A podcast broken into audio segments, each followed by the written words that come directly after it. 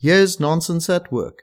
Politics, it seems, is everywhere. Some optimists assume that politics is about governing by building alliances to influence citizens. That's the politically correct definition.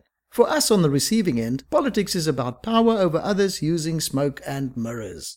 Politicians are either too polite to use naked force or too elusive to intimidate. You decide which.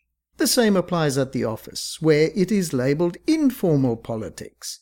It is supposedly a good thing because it helps you to get things done. Actually, it is a way of claiming success without being seen as the snake on the corporate ladder.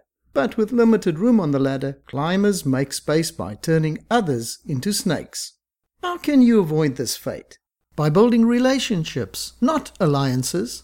By building the type of relationship where people make excuses for you rather than use you as the excuse.